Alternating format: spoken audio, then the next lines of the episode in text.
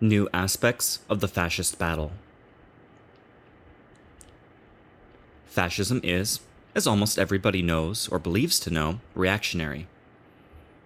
However, the complex reality of the fascist phenomenon does not permit itself to be wholly encapsulated within simplistic and schematic definitions.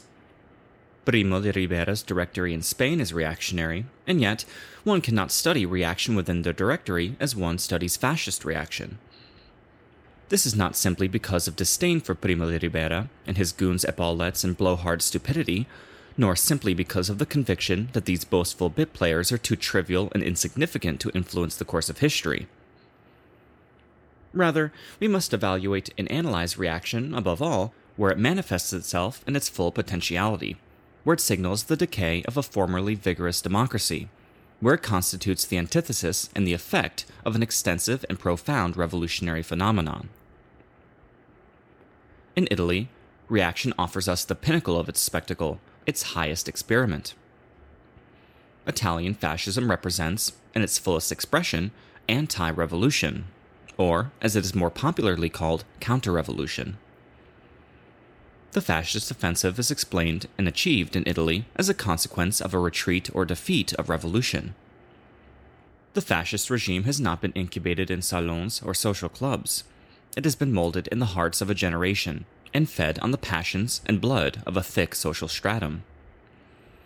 It has had, as its spokesperson, its Duce, a man of the people, intuitive, shrill, vibrant, well versed in domineering and giving orders and the seduction of the masses, born for polemic and combat, and who, excluded from the socialist ranks, has wished to become the rancorous and implacable condottiere of anti socialism, and has marched at the head of the anti revolution with the same warlike exaltation with which he enjoyed marching at the head of the revolution. The fascist regime has come to substitute itself for a much more effective and developed parliamentary and democratic regime than the rather embryonic and fictitious one liquidated or simply interrupted by Primo de Rivera in Spain. In sum, in the history of fascism, one can feel beating the dense, active, and belligerent totality of the historical factors and romantic, material, and spiritual premises of an anti revolution. Fascism was formed in an environment of imminent revolution, in an atmosphere of agitation, of violence, of demagogy, and delirium, created physically and morally by the war, nourished by the postbellum crisis, and whipped up by the Russian Revolution. In this tempestuous environment, charged with electricity and tragedy, reaction tempered their nerves and sharpened their swords, and fascism received its strength, exaltation, and spirit. Fascism, born at the confluence of these various elements, is a movement, a current, a sermon. The fascist experiment, whatever its duration and development will be, appears inevitably destined to exacerbate the current crisis, to undermine the bases of bourgeois society and maintain the post war disquiet democracy employs its weapons of criticism, rationalism, and skepticism against the proletarian revolution. It mobilizes the intelligentsia and invokes culture against it. Fascism, on the other hand, opposes revolutionary mysticism with reactionary and nationalistic mysticism. While the liberal critics of the Russian Revolution condemn the cult of violence in the name of civilization, the captains of fascism proclaim this cult as their own the fascist theoreticians deny and oppose the historicist and evolutionist conceptions that, before the war, unsettled both the prosperity and the digestion of the bourgeoisie, who, since the end of the war, have tried to remake themselves, to be reborn in democracy, and in the new freedom of Wilson and other less Puritan evangelists. Reactionary and nationalist mysticism, once in power, cannot content itself with the modest charge of preserving the capitalist order the capitalist order is demo-liberal, parliamentary, reformist, or transformist. It is, in the economic or financial realm, more or less internationalist. It is, above all, of the same essence as the old politics. And what reactionary or nationalist mysticism can come together without a bit of hate or detraction for the old parliamentary and democratic politics accused of abdication or weakness before socialist demagoguery and the communist threat. Is not this, perhaps, one of the most monotonous refrains of the French right, the German right, of all the rights? In consequence, reaction, risen to power, does not limit itself to preservation. It aims to remake. Given that it rejects the present, it can neither preserve nor perpetuate it. It has to attempt to remake the past, which is condensed to a few norms the principle of authority, government of a state religious hierarchy, etc. That is, the norms that the bourgeois revolution tore up and destroyed because they obstructed the development of the capitalist economy. It occurs, then, as a result, that as long as reaction limits itself to shunning freedom and repressing revolution, the bourgeoisie applauds it. But then, when reaction begins to attack the foundations of the bourgeoisie's power and riches, the bourgeoisie feels the urgent necessity to give license to its bizarre defenders. The Italian experience is extraordinarily instructive in this respect. In Italy, the bourgeoisie hailed fascism as a savior.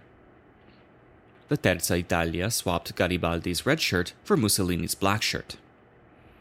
Industrial and agricultural capital financed and armed the fascist brigades.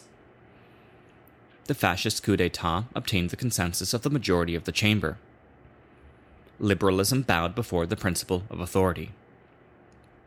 Few liberals, few Democrats, refused to enlist in the Duce's entourage. Among the parliamentarians, Nitti, Amendola, and Albertini. Among the writers, Guglielmo Ferrero, Mario Missiroli, a few others. The classic leaders of liberalism, Salandra, Orlando, Giolitti, with greater or lesser intensity, granted their confidence to the dictatorship. The adherence and confidence of these people soon resulted in an embarrassment for fascism. It imposed upon fascism the task of absorbing them, a task beyond its strength and possibilities. The fascist spirit could not act freely if it did not first command and absorb the liberal spirit. Faced with the impossibility of elaborating its own ideology, fascism ran the risk of adopting, more or less subtly, the liberal ideology that surrounded it. The political storm unleashed by the assassination of Matteotti brought with it the solution to this problem. Liberalism broke with fascism. Giolitti, Orlando, Salandra, Il Giornale d'Italia, etc., assumed an oppositional attitude, but did not follow the opposition bloc in their retreat to the Aventine Hill. They remained in the chamber. As organic parliamentarians, they did not deign to do otherwise. Fascism was left isolated. At its flanks, there remained only some libero nationalists and some Catholic nationalists that is, the most nationalist and conservative elements of the old parties. The opposition forces hoped in this way to force fascism out of power. They thought that, given the vacancies surrounding it, fascism would fall as a matter of course. The communists fought this illusion. They proposed their constitution to the Aventine opposition in a popular assembly. An anti fascist parliament should have been held there on the Aventine Hill, across from the fascist parliament in the Palazzo Montecitorio. It should have boycotted the chamber and faced their ultimate political and historical consequences. But this was, frankly put, the revolutionary path, and the Aventine Bloc is not revolutionary. It feels itself to be and announces itself as normalizing. The communist invitation was not, therefore, acceptable. The Aventine Bloc contented itself with posing the famous moral question and refused to return to the chamber while the fascists wielded power. These men, shielded by the vote of their majority, upon whom weighed the responsibility of Matteotti's assassination, responsibility which, under a fascist government, justice found itself forced to clarify and examine. Mussolini responded to this declaration of intransigence with a political maneuver he introduced an electoral law bill to the chamber. In the practice of Italian politics, this procedure precedes and announces the convocation of political elections. Would the Aventine parties also abstain from participating in the elections? The bloc ratified it in its intransigence.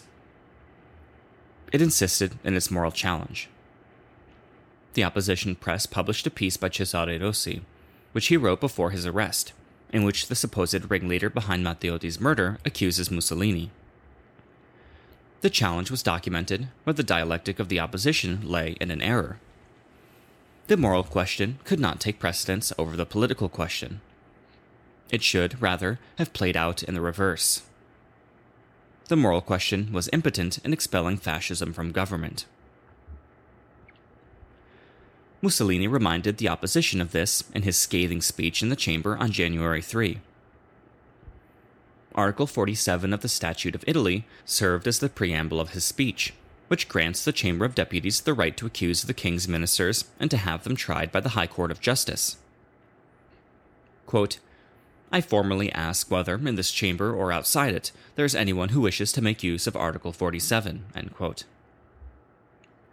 Later, with dramatic flair, he claimed for himself all the responsibilities of fascism. Quote, if fascism has been anything less than castor oil and bludgeon, sober passion of the greatest Italian youth, let the blame fall on me. If fascism is a gang of lawbreakers, well, I am this gang's boss.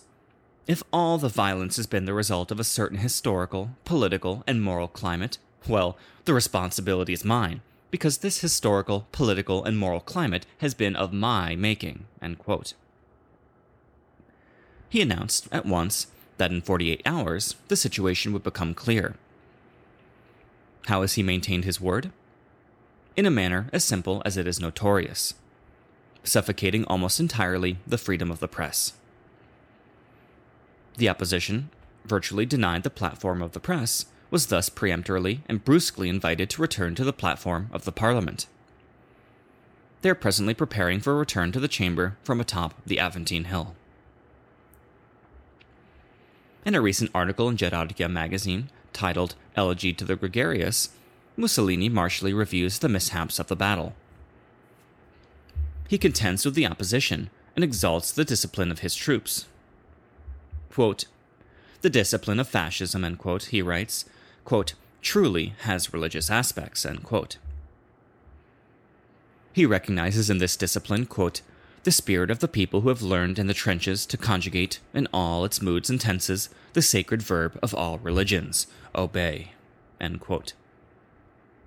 And, quote, the sign of the new Italy which strips herself once and for all of the old anarchic mentality with the intuition that only in the silent coordination of all the forces to their orders can she be victorious.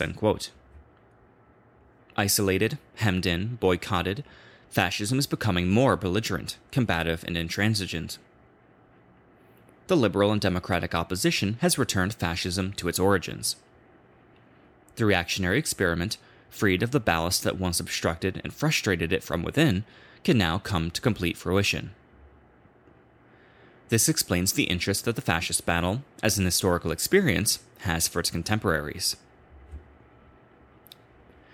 For two years, fascism has mostly contented itself with playing the role of capitalism's gendarme in power, but today wishes to substantially reform the Statute of Italy.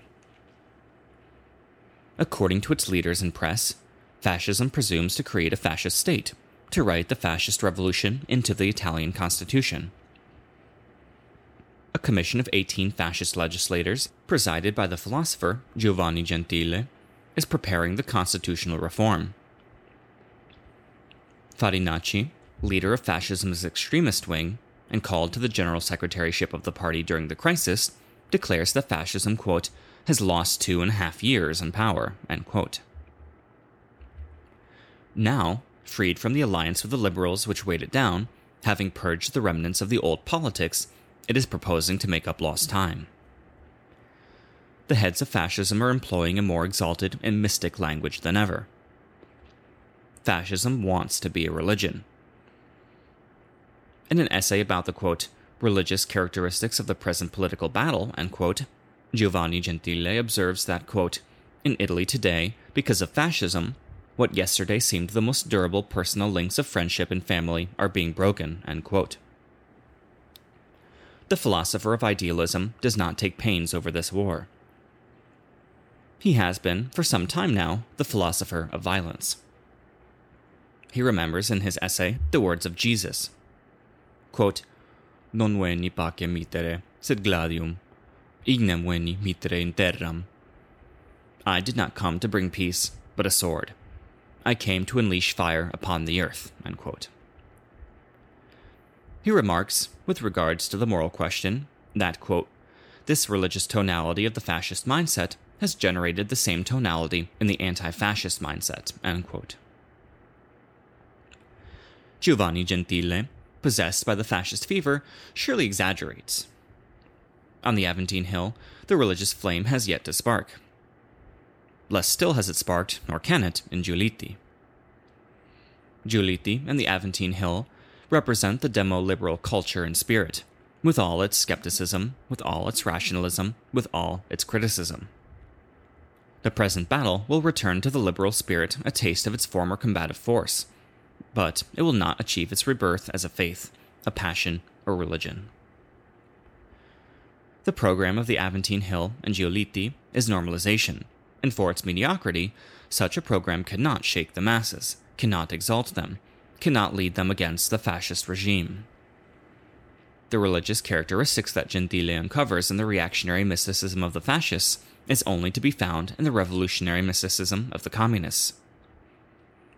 The final battle will not, therefore, be waged between fascism and democracy.